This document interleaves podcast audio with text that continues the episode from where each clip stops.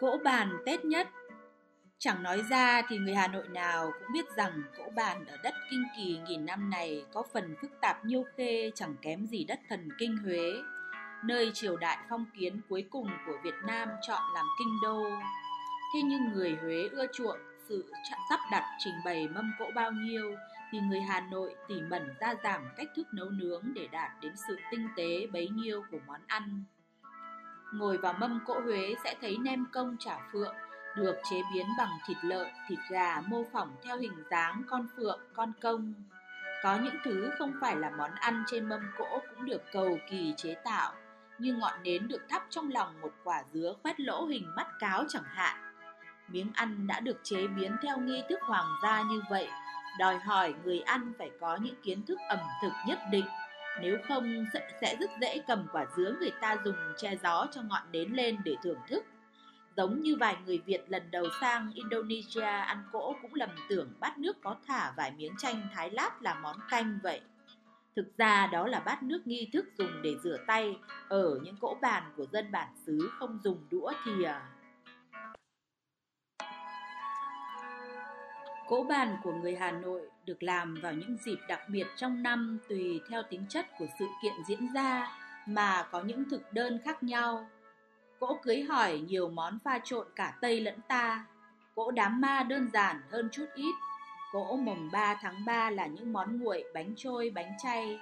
Cỗ rằm tháng 7 có món cháo thí.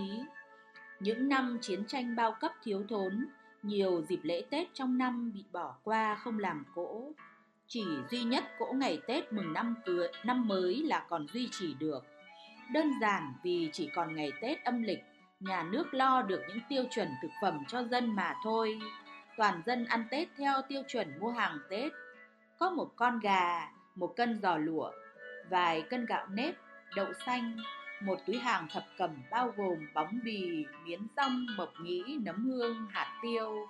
Trong túi ấy dĩ nhiên có cả một bánh pháo và một hộp mứt, phiếu thịt để dành đến Tết mua cân thịt thủ gói giò xào thịt lợn gói bánh trưng phải tự túc mua ngoài thị trường tự do. Cuối những năm 70, Hà Nội có phong trào nuôi lợn trong phố nên cũng giải quyết được phần lớn nhu cầu thịt lợn ngày Tết. Cỗ bàn ngày Tết của người Hà Nội tùy theo gia cảnh mà nấu nướng bày biện. Tùng tiệm tối thiểu thì 4 bát, 4 đĩa, bao gồm bát ninh măng chân giò lợn, bát miến nấu lòng gà, bát canh mọc viên nấu nấm, bát bóng thả súp lơ, đĩa giò lụa, đĩa thịt gà luộc rắc lá chanh, đĩa nem rán, đĩa xôi. Khá giả hơn thì tám bát tám đĩa. Hơn nữa thì bày cỗ mấy tầng bát đĩa với những món chim câu tần hạt sen, vi yến bào ngư cực kỳ chân quý. Mâm cao cỗ đầy là vậy. Tất cả những món ngon khó làm đều được các bà các cô thực hiện vào ngày Tết với tất cả niềm say mê, chứ không chỉ là bổn phận.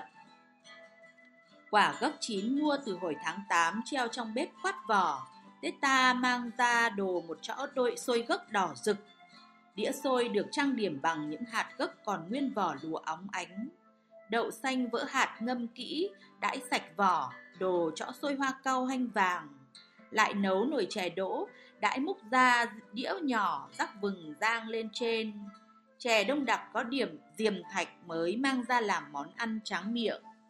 Hà Nội là nơi hội tụ của dân tứ xứ. Gần như tất cả những món ăn ngon của đồng bằng Bắc Bộ đều được người Hà Nội chế biến một cách tinh tế nhất. Dịp Tết có nhiều món không làm được ở nhà thì đã có những hàng chuyên nghiệp chế biến sẵn giò chả và bánh dày ở vùng ước lễ mang ra, lợn sữa quay, ngỗng quay lên hàng buồm, nem nắm lên hàng bún. Chỉ nội những món làm ở nhà cũng có mâm cỗ lên đến hơn chục đĩa bát. Cỗ Tết không thể thiếu món nem rán đã trở thành thương hiệu. Nhân nem Hà Nội khá cầu kỳ, thịt trứng mộc nhĩ, nấm hương, miến, củ đậu thái chỉ, hạt tiêu và nước mắm ngon vài giọt gói trong bánh đa tráng thủ công và dán bằng mỡ lợn. Cúng xong miếng nem vẫn giòn rụm. Mần mâm cỗ Tết cũng không thể thiếu chiếc bánh trưng xanh cắt làm 8 phần bằng sợi lạt tước nhỏ.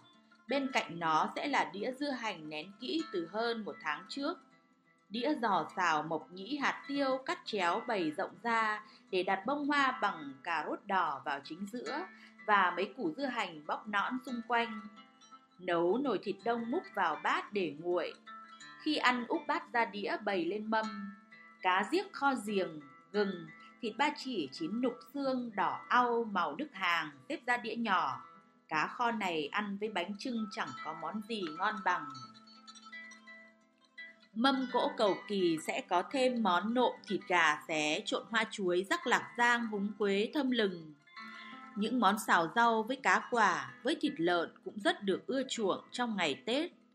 Bát canh bóng thập cẩm được chế biến rất cầu kỳ bằng thịt lợn, su hào, cà rốt, súp lơ, tôm nõn, đậu ván, hành, rau mùi và bóng bì ngâm tẩy bằng phèn chua, gừng và rượu trắng. Bát canh măng nấu mực khô cũng cầu kỳ không kém với gần chục thứ nguyên liệu và cách nấu hết sức tỉ mỉ. Ngoài những bát măng miến, bóng, mọc ra thỉnh thoảng đổi bữa người ta nấu nồi canh cá quả rau cần. Ăn Tết kéo dài ít nhất 3 ngày. Các món ăn chủ yếu được chuẩn bị từ hôm 30 Tết, mùng 4 hóa vàng lại nấu nướng những món mới. Đói hôm dỗ cha no 3 ngày Tết là thế. Hình như càng những năm, năm tháng đói khổ thì người Hà Nội lại càng chuẩn bị cho gia đình một cái Tết linh đình nhất có thể. Dù thực phẩm chẳng có bao nhiêu thì mọi nhà cũng nhộn nhịp không khí Tết từ hôm 27, 28. Đàn ông giúp vợ đi mua lá rong, lạt giang, củi tạ, trẻ con hì hục rửa lá gói bánh trưng, đàn bà ngâm gạo đãi đỗ, chiếu cũ trải giữa nhà bày chậu gạo, nồi đỗ, nồi thịt lợn ướp hạt tiêu nước mắm xung quanh, lá rong xếp một chồng xanh ngắt, người vụng gói khuôn, người khéo gói vo, trẻ con tập gói bánh trưng con. Bánh trưng ngọt cầu kỳ hơn một chút ở nhân đậu xanh, thịt nạc. Khi gói, phải dùng dao bài cạo mỏng cục đường phên mua ở chợ vào nhân bánh. 8 giờ tối là bắt bếp nồi lửa. Gà gật trong nồi bánh ì ục sôi suốt đêm để đổ thêm nước. Đặt siêu nước bên cạnh bếp để lấy nước nóng sáng ngày ra tắm bữa tất niên. Chiều 30 Tết là làm cơm cúng ông bà tổ tiên tiền chủ eo xèo chảo nem rán trên bếp, lộp cộp tiếng dao chặt thịt gà trên thớt nghiến, lách cách bắt đĩa bầy ra mâm, sột soạt tiếng bóc lá bánh lá giò, nồi măng ninh chân giò âm ỉ sôi từ sáng giờ mới nêm hành hoa nguyên củ, múc ra bát bốc hơi hôi hổi nóng. Cỗ Tết không thể thiếu những món ngọt tráng miệng, ngoài chè kho ra còn có mứt bánh tự làm, những quả hồng ép phủ bột trắng bạc, miếng mứt bí trắng ngần, miếng mứt mận ngọt lừ, miếng mứt gừng cay gắt, bánh su xê giòn tinh, bánh do chấm mật thanh mát. Cỗ Tết xưa của người Hà Nội còn để đãi khách đến chơi chúc Tết bất kỳ lúc nào trong ngày. Khách đàn ông sẽ dọn mâm giò thủ, bánh trưng dưa góp ra nhấm nháp với rượu trắng nút lá chuối. Khách đàn bà có thêm món canh măng chân giò, bánh trưng ngọt và rượu mùi. Ăn đấy mà cũng là ngấm ngầm học hỏi cách nấu nướng ra giảm. Thế nhưng hóa ra từ độ hơn chục năm nay, thực phẩm ê hề khắp chợ và sức mua của người Hà Nội cũng tăng lên đáng kể, thì Tết nhất lại kém đi phần cỗ bàn. Cả năm ăn uống no đủ đến Tết cũng chẳng ai còn mặn mà lắm với những món ngon. Các bà các cô dù có trổ hết tài nấu nướng cũng khó chiều được khẩu vị của những người trong nhà. Ngày trước, ăn Tết xong những đứa trẻ đến trường tăng được ít nhất một cân. Giờ thì không còn chuyện ấy nữa.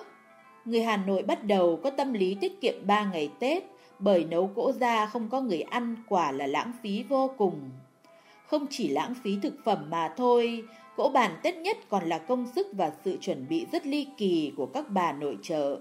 Và nghị lực cũng như thể lực của đàn bà ở phố bây giờ là không đủ để nấu cỗ cho hai chục người ăn nữa. Vài năm nay, người Hà Nội đã có thêm dịch vụ nấu cỗ Tết. Thực đơn của nhà hàng nấu cỗ thường có đến hơn năm chục món tha hồ chọn. Thế nhưng cỗ Tết nhà hàng nấu cũng chẳng thuyết phục được khẩu vị sành ăn của người Hà Nội. Hình như hồn cốt cỗ bàn Tết nhất không chỉ nằm trong món ăn mà thôi.